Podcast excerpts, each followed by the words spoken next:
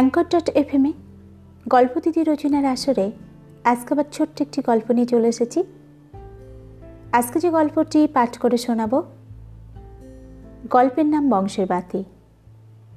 কলমে এবং কণ্ঠে আমি রচনা ব্যানার্জি। কিরে হতভাগী, এবারও তুই মেয়ে জন্ম দিলি? তোর শ্বশুর বাড়ি কি তোকে এবার আসতে রাখবে? আল্লাহরও বলিহারি খেল। এই এক কামরা ফুটো টিনের চালায়, বারবার মেয়ে পাঠায়। তার ওপর এবার তোর মেয়ের যা গায়ের রং হয়েছে, এর গায়ের রঙের থেকে বাঁশপাতা জাল দেয়া কালো হাড়ির তলাও একটু হলেও পরিষ্কার হবে রে। কি বলো ধাইমা, আবার আমি মেয়ে জন্ম দিলাম? তবে আর বলছি কি, এই দেখো ইনিও চেরা। তার ওপর গায়ের রং পিচপিচে কালো। হে আল্লাহ, এই তোমার বিচার? এবারও তুমি আমার মুখ পানে তাকালে না? কিলো ধাইমা? উনি কি বিয়েলেন একটু বলো? এবারে কি আমার ছেলের কপালটা পুড়ল নাকি? হ্যাঁ মানে তোমার আবার নাতনি হয়েছে গো। কি সর্বনেশে হতচ্ছাড়ি মেয়ে রে বাবা? এ মেয়ে ঘরে এসে পর্যন্ত আমার ছেলের হাড় মাস জ্বালিয়ে খেলো। এই নিয়ে উনি চার চারটে মেয়ে বিয়েলেন আমার ছেলেটা খেটে খেটে দিন দিন দড়ি হয়ে গেল। আর ওনার ওনার শরীর দেখো, দেখে মনে হয় যেন গয়লার গায়ে হে আল্লাহ, আমার খোকা কি করে এই চার চারটে বিদেই করবে? ওকে তো সারা জীবনই খেটে মরতে হবে। আর কোনোদিন আমার খোকা একটু স্বস্তির নিঃশ্বাস ফেলতে পারবে না। থাক না মা, আল্লাহর যা ইচ্ছা তাই দিয়েছেন। তুমি কষ্ট পেও না। এখানে তো আমাদের কিছু করার নেই, না? খোকা, আমি মরে গিয়েও শান্তি পাবো না রে। সেই ছোট্টর থেকে তুই খাটছিস। এতদিন ভাবতাম কেউ একজন তোর হাতের দোসর হবে। একটা বংশের বাতি হবে। অন্তত শেষ বয়সে গিয়ে তুই এই সংসারের জোয়াল থেকে নিস্তার পাবি। তুই ওই ভ্যান ঠেলে এতগুলো ভাই বোন মানুষ করলি? ওদের সবার ঘরেই আল্লাহ একটা করে বাতি দিয়েছে। আল্লাহ শুধু আমার হারুনের মুখ পানেই তাকালো না। তোর জীবন কি খাটতে খাটতেই শেষ হবে? হে আল্লাহ, তোমার মহিমা বোঝা বড় দায়। আমার ছেলেটার মুখ পানে তুমি তাকালে না। দেখতে দেখতে সময়ের তালে সময় বেয়ে চলে। আজ আর হারুনের মা এই পৃথিবীতে নেই। তিনি ছেলের চিন্তা, ছেলের কষ্ট, যন্ত্রণা দেখে এই পৃথিবী থেকে বিদায় নিয়েছেন। হারুন আজও তার ভ্যানে করে মানুষ বয়ে, লোকের দোকানের মাল বয়ে দিন রাত গাধার মতো খেটে চলেছে। এই তো গেল বছর। মেজ মেয়েটার বিয়েটাও কষ্ট মষ্ট করে দিয়েছে। মেজ মেয়ের শ্বশুরবাড়ির অবস্থা বেশ ভালো। জামাইটা বুদ্ধিমান। সে ভাগে ভূতে চাষাবাদ করে বেশ কিছুটা নিজের নামে জমিও কিনেছে। তাকে নিয়ে হারুনের কোনো চিন্তা হয় না। কিন্তু বড় জামাই, বেটো বাউন্ডুলে মেয়েটাকে কষ্ট দেয়। মেয়েটা সারাদিন কষ্ট করে বিধি বাঁধে আর সেই টাকা কেড়ে মদ গেলে জুয়ো খেলে। মাঝে মাঝে ওকে মেরে ধরে বাড়ি থেকে বারো করে দেয়। হারুন আবার দুই একদিন পরে মেয়েকে স্বামীর ঘরে দিয়ে আসে। না দিয়ে সেই বা কি করবে? পেটে জায়গা হলেও হাড়িতে যাওয়ার এখন জায়গা হয় না। তাছাড়া পর ঘুরে মেয়ে বাপের বাড়িতে থাকলে লোকে যে ছিছি করবে। হারুনের ঘাড়ের ওপরে এখনও দু দুটো মেয়ে নিঃশ্বাস ফেলছে। সেজ মেয়েটাকে নিয়ে হারুন চিন্তা করে না। তার গায়ের রংটা দুধ করে। অনেকেই ওকে পছন্দ করে। কিন্তু ছোট মেয়ে সাজু, তাকে তো রাতের অন্ধকারে চেনা যায় না। তবে লেখাপড়াতে তার বড্ড ঝোঁক। সে বলে সে হবে নাকি বাপের হাতের দোসর। মেয়েটার খেলার দিকে বড্ড নেশা। ছোটোর থেকেই স্কুলের দৌড় প্রতিযোগিতায় ওই হয় স্কুলের সেরা। বেশ কয়েকবার বাইরেও দৌড়াতে গেছে। কিন্তু এখন হারুন ওকে আর খেলতে দেয় না। অত বড় শিয়ানা মেয়ে। এখন দৌড়ে ছুটে বেড়ালে লোকে যে মন্দ কথা বলবে। কিছুদিন পরেই হারুনের মেজ মেয়ে রাবিয়ার বিয়ে ঠিক হলো। ছেলেটার ছোট্ট একটা মুদিখানার দোকান আছে। এই বিয়েতে তাদের দাবি পঞ্চাশ হাজার টাকা নগদ। কি গো, টাকার বন্দোবস্ত কিছু করতে পারলে? না গো সবে পনেরো হাজার টাকা জোগাড় হয়েছে। এখনও বাকি পঁয়ত্রিশ। তা বাদে বিয়েতে খাওয়া খরচ, ঘর খরচ, জানি না কতদিন কি করতে পারব। আজ থেকে রাতে আর আমি ঘরে ফিরবো না। রাতে একটা গোডাউনে মালবার কাজ ধরেছি। দেখি ওই মালিকটার হাতে পায়ে ধরে যদি আগাম কিছু টাকা ধার দেয়। তুমি দিন রাত কাজ করলে বাঁচবে। মরবো না রে মরিও মরবো না। আল্লাহ এটুকু দয়া আমার ওপরে করবে। তুমি রাতে আমার দুটো রুটি করে দিও। মরিয়াম, কটা ছোট পিন আর একটা হাতুড়ি দাও তো দেখি আমাকে। এই নাও, এগুলো দিয়ে কি করবে? এই চটিতে লাগাবো। ফিতেটা আজ আবার ছিঁড়েছে। দোকানে লাগাতে গেলেই তো কুড়িটা টাকা চেয়ে বসবে। তার থেকে ভালো নিজেই লাগিয়ে নিই। শোনো না, দুটো নতুন চটি কেনো না। সারাদিন পায়ের উপরে কত প্রেশার পড়ে। মরিয়ম তুমি কি পাগল হলে? এখন আমার কাছে এক টাকার অনেক দাম। আমি যে এখন কন্যাদায়গ্রস্ত পিতা। মরিয়ম আর হারুন দুজনেই দুজনার চোখ থেকে চোখ সরিয়ে নিল। পাছে যদি কেউ কারোর চোখের পানি দেখে ফেলে তাই। কিন্তু আবডালে দাঁড়িয়ে বাবা মায়ের কথা শুনে হাবুড়াই কেঁদে চলেছে সাজু। বাপের ক্লান্ত, চিন্তিত মুখের দিকে তাকিয়ে নিজের ওপরে বড় রাগ হয়। ভাবে, আজ যদি আমি মেয়ে না হতাম, তাহলে বাবার কাঁধে কাঁধ মিলিয়ে ঠিক দাঁড়িয়ে যেতাম। পরক্ষণেই ভাবে, না না এমন ধারা ভাবলে চলবে না। লোকের কথায় কান দিলে আমার হবে না। লোকে তো হাজার কথা বলবে, এটা করো না, সেটা করো না। কিন্তু বিপদের সময় কাউকে তুমি পাশে পাবে না। আমাকে সকলকে লুকিয়ে আরও প্র্যাকটিস করতে হবে। স্যার আমাকে বলেছে, ডিস্ট্রিক্ট লেভেলে জিতলেই সামনে আমার জন্য একটা বড় সুযোগ অপেক্ষা করছে। এই সুযোগ আমি কিছুতেই হাতছাড়া করব না। স্যার আমাকে বলেছে, স্যার স্কুল থেকে নিজের গাড়ি করে আমাকে খেলতে নিয়ে যাবে। কেউ বুঝতে পারবে না। না না, আজ থেকে আরও অনেক প্র্যাকটিস করব।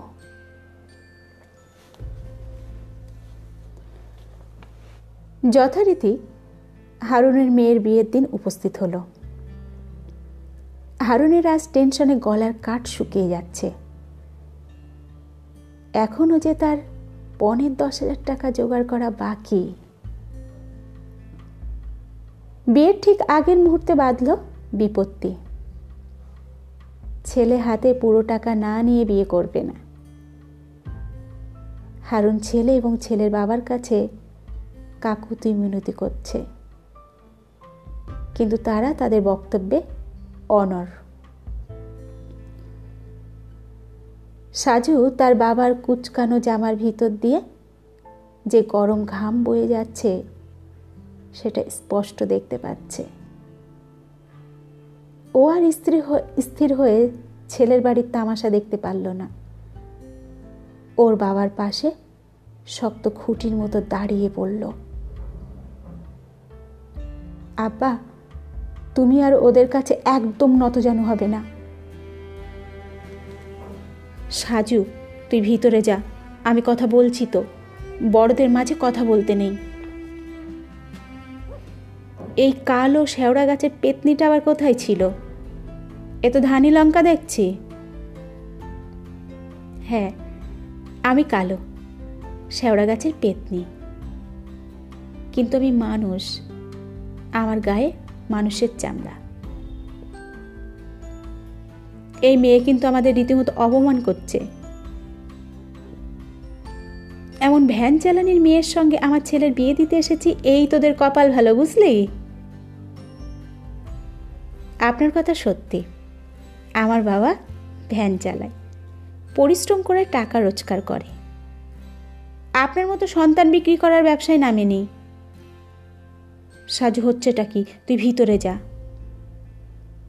না, আব্বু। আমি ভিতরে যাব না। মেয়ে হয়ে জন্মেছি বলে সবসময় কি ঘরের ভিতরেই থাকতে হবে নাকি?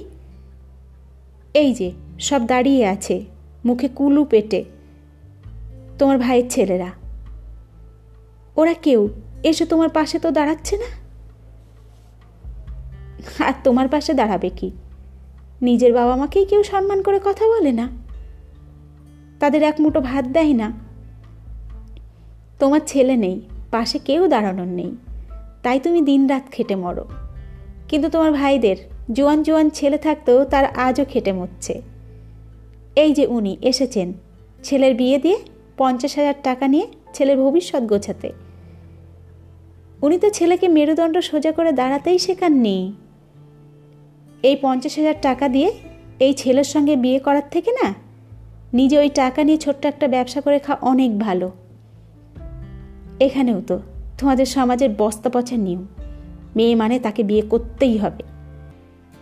নিজের বাপের যেটুকু আছে, সেটা চুষে নিয়ে অন্যের ঘাড়ে ঝুলতে হবে।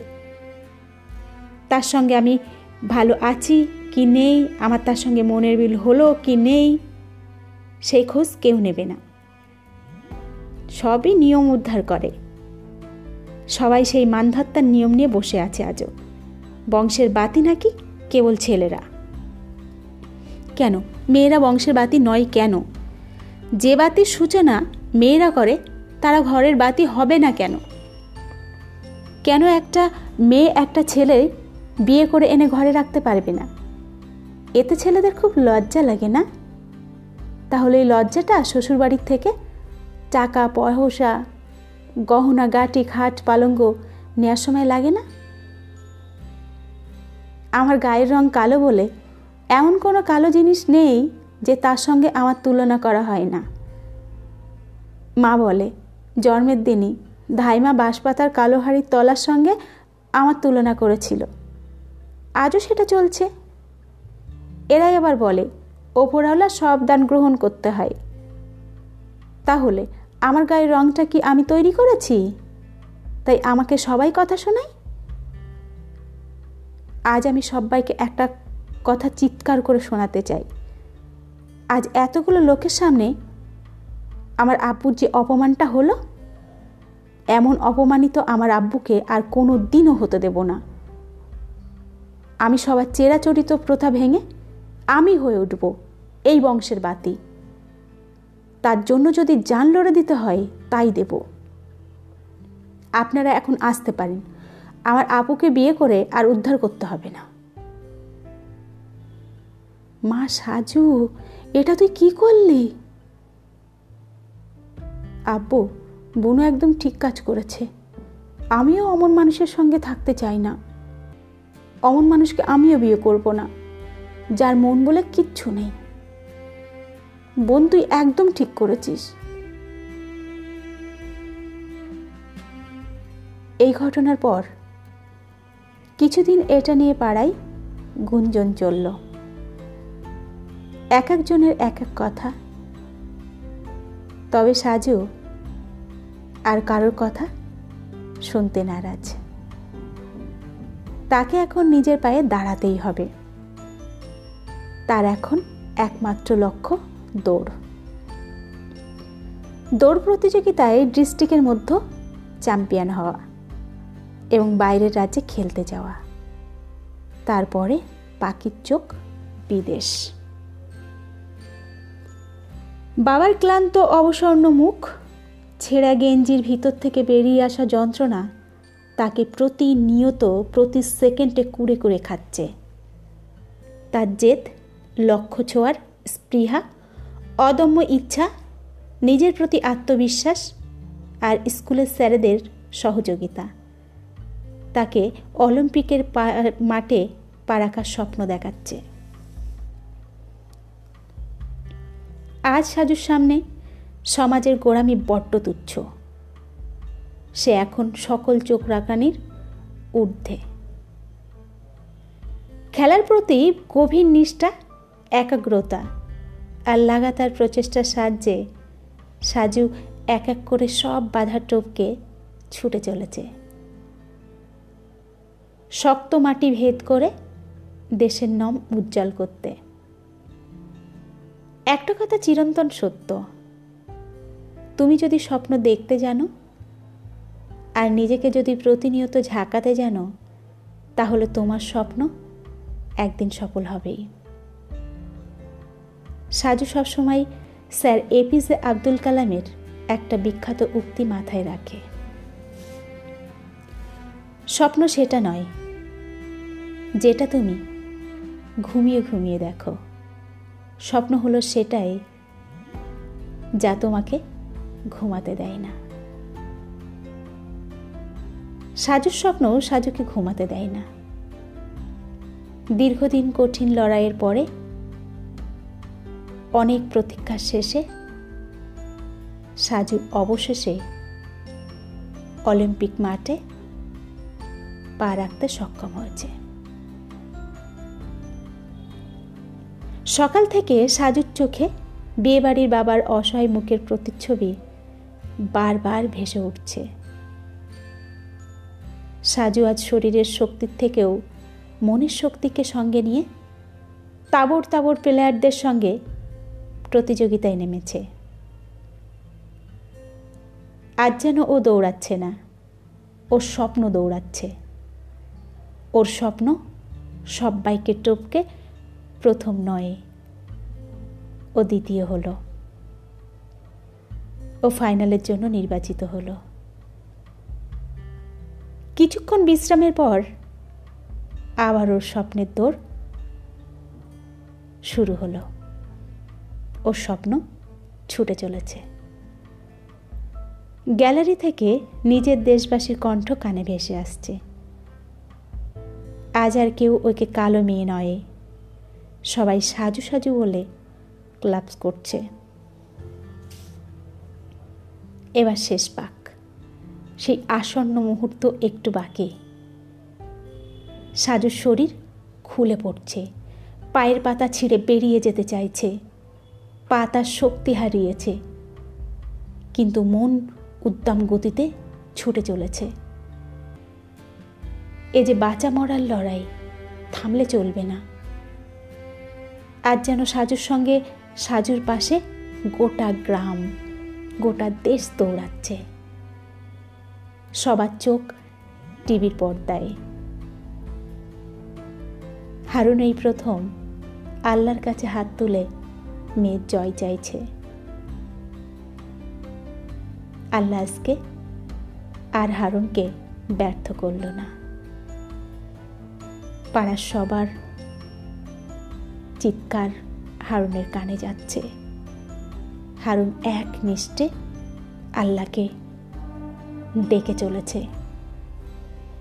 হঠাৎ করে সবাই সাজু সাজু সাজু বলে চিৎকার করে উঠল। হারুনের চোখ দিয়ে এক ফোঁটা নোনা পানি গড়িয়ে পড়ল। আজকের গল্প এখানেই শেষ করছি। কিছু জায়গায় ভুল ত্রুটি হয়েছে, কিছু উচ্চারণে ভুল এসেছে, তার জন্য আমি ক্ষমা প্রার্থী। আপনারা একটু নিজের মনে করে আমাকে ক্ষমা করবেন, এই এই আশা রাখছি। এই আশা রাখছি। সকলে ভালো থাকবেন, সুস্থ থাকবেন।